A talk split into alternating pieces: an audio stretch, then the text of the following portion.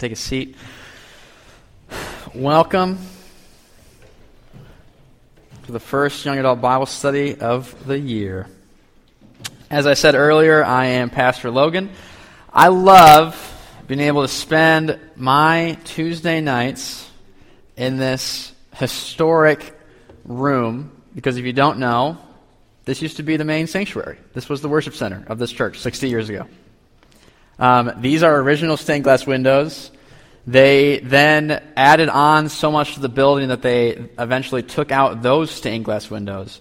But when we, and this room used to be a kids' ministry called Caraway Street where they would do puppet shows. It was incredible. Some of you guys went to it. Um, but when we wanted to turn this space back into a chapel, a space like this, uh, we reached out to someone to, they basically mimicked the old stained glass windows and remade those new ones. So it, it's just so cool to think of how many weddings have happened in this room, how many, I know weddings that have happened in this room, uh, funerals that have happened in this room, uh, Sunday services that have happened in this room. Um, this is a, a space where the Bible has been studied, and that's exactly what we're going to keep doing. Amen. Um, each Tuesday night, the, the heartbeat of what we do here as a young adult group, young adults of this church, as we gather in this room to study. And we're studying the most valuable book that has ever been written. We are studying the most valuable words that have ever been said. So, for this first study, uh, I, we have chosen a passage that strikes at the core of the vision for this group, and that is Luke 24, the road to Emmaus. So, here we are. Luke 24, the road to Emmaus. Let's open our Bibles to the passage or your phones. I, I still carry a Bible with me into church, but if I'm honest, I definitely use my phone for a Bible. Uh, some people are really opposed to that, but I definitely do it. Um, Jesus says, If you abide in my word, you are truly my disciples, and you will know the truth, and the truth will set you free. So that's why we go to Scripture. And today's passage, Luke 24, just verse 15 is what I want to focus on tonight. It says this While they were talking and discussing together, Jesus himself drew near and went with them. While they were talking and discussing together, Jesus himself drew near and went with them. So, if you're unfamiliar, this is from uh, the Road to Emmaus story. It's in the Gospel of Luke. And the Emmaus story is either loved or it's not known because I love it so much. it's awesome. Um, it's so loved because it gives a vibrant, clear picture of who Jesus is. So, my prayer is that as we look at this passage tonight, we will look at Jesus and we can grow closer to him and in a deeper knowledge of our Lord and Savior. So, if you remember, I'm going to try to kind of recapture the context of this verse. Uh, Luke 24. Jesus died on a Friday, and in this story, it is now Sunday. Jesus died on Friday, it is now Sunday.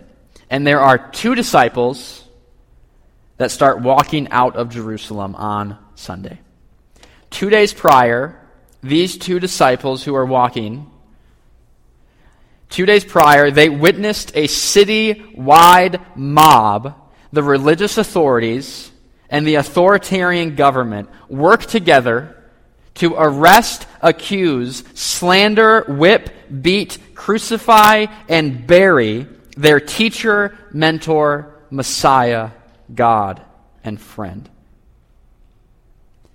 Their weekend has been a very depressing one, and you can imagine, too, that their Saturday wasn't that great either. And it's now Sunday. They eat brunch, and they head out of town. They start walking. They live in a town about seven miles away, and I didn't walk seven miles to test this. I Googled it. But apparently, it takes three hours to walk seven miles. They're depressed, they're confused, and they're a little unsure. and going into this new season that we're walking into. Summer's behind us, fall is ahead of us. We're a lot like them in a lot of ways depressed, confused, unsure, burdened by new jobs, new classes, new relationships, a new season. We, a lot of us are mourning the loss of what's behind us, and we're looking and a little bit daunting. It's a little bit daunting to look at what is ahead of us this fall. And just like these two disciples, a lot of us are wondering what God is going to do with what we're walking into. They're walking into a Sunday. Two days prior, they had the worst Friday of their lives. They're wondering what God is going to do with this new season, like a lot of us. And they had a lot of reasons to doubt whether or not he would do anything at all. So these two disciples just don't know anymore. These two disciples are walking and discussing together. And as they were leaving, this is crazy. As they were leaving, some friends of theirs shared some news. As they're leaving town, some Christian friends of theirs, also followers of Christ, shared this news Jesus is missing. The dead Jesus is missing. His body is gone. And these friends of his who are sharing the news have a crazy notion that the reason Jesus is no longer in the tomb is because he walked out. The dead Jesus. And the Bible says, the Bible literally says this, that they thought that to be an idle tale. Roughly translated to nonsense. They thought that it wasn't even wishful thinking, they thought it was nonsense. And with all this emotion and all this baggage and all these thoughts, they start walking and start talking about what in the world's going on. And that brings us to verse 15, which says this While they were talking and discussing together, Jesus himself drew near and went with them. The man was dead and buried, but he is now alive and going for a brisk walk.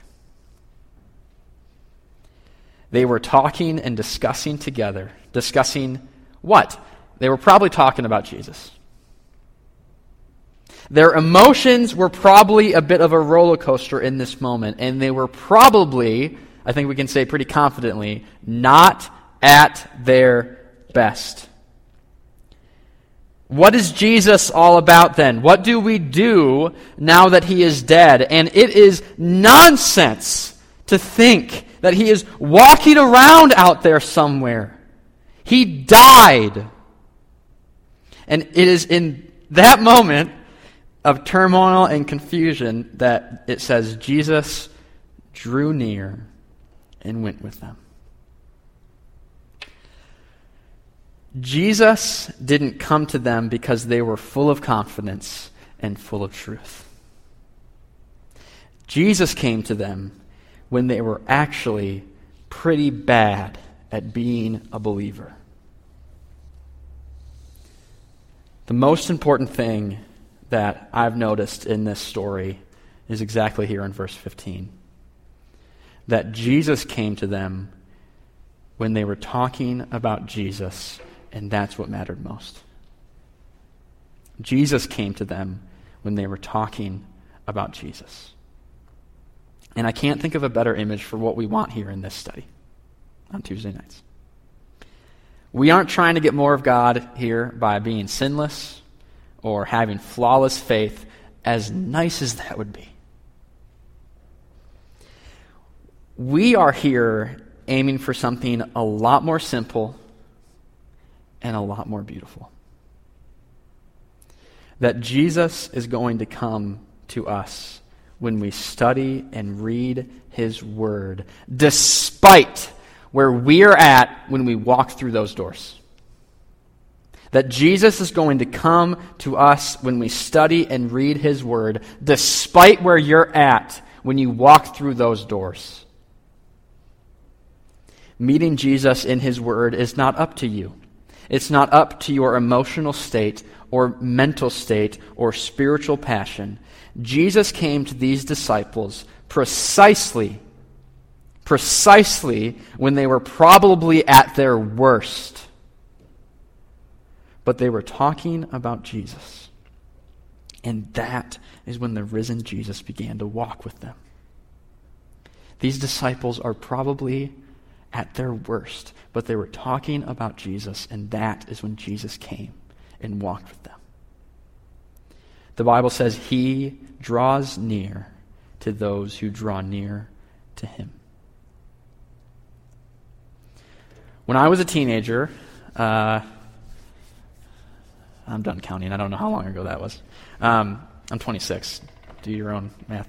Uh, when I was a teenager, my friends and I were feeling hungry for the Lord, which was a blessing in my life. Um, and we wanted more than youth group at the time. We wanted more than Sunday mornings at the time. So what we did was we started a Bible study. The first Bible study that I was ever a part of.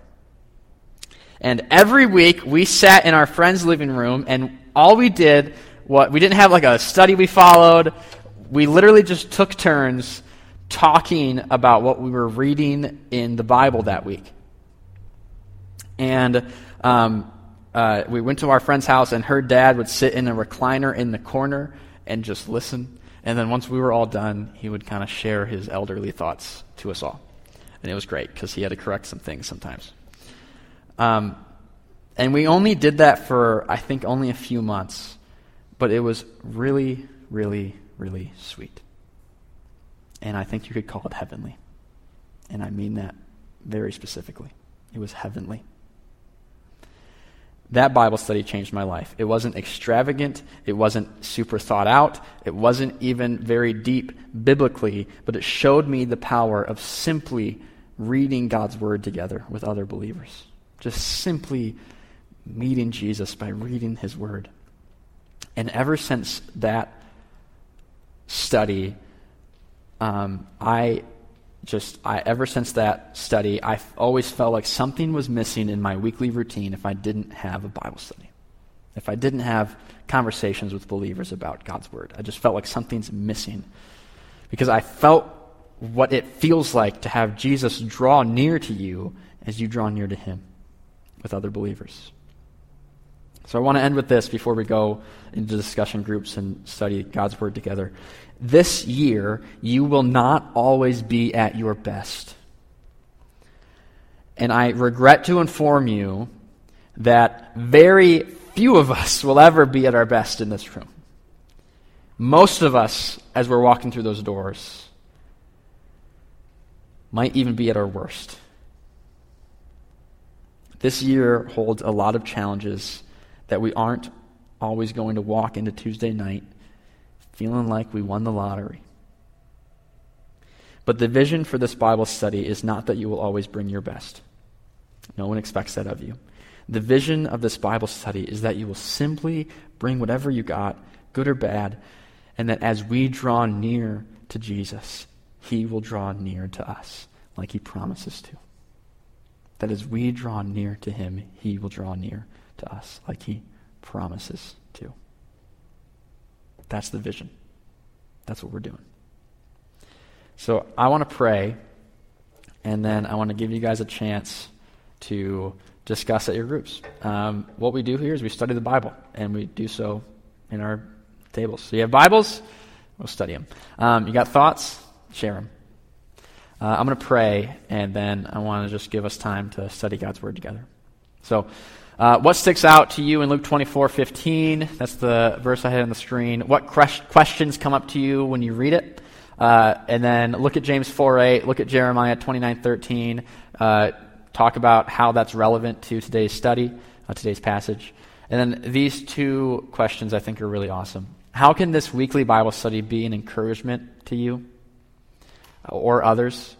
Um, and do you have any goals for the year that you'd like prayer for? Let's pray for each other. Um, we're going to do that for 30 to 35 minutes, and then I'll come back up and I'll make a decisive time that we can actually shift to actually praying for each other. So, Father, thank you so much for, God, this space. Thank you for your word. Thank you for just an amazing passage like Luke 24. Father, they were not at their best. And um, God, many of us aren't either. God, but you don't come to us because we're sinless or have perfect faith. Um, God, you don't come to us when we're at our best or when we bring you the best, God, but you come to us when we honestly draw near to you. You've promised us that you'll come and draw near to us if we draw near to you. And Father, thank you for ultimately making the first move and loving us first. God, we pray that uh, you just bless our evening and our time together. God, I pray for all of us in this room, God, that uh, we're all at different places, but you know where we're coming from and what we're going to as we leave. And so I just pray that you um, remind us of your presence. God, thank you so much for your love and for your cross. In your name we pray. Amen. Cool.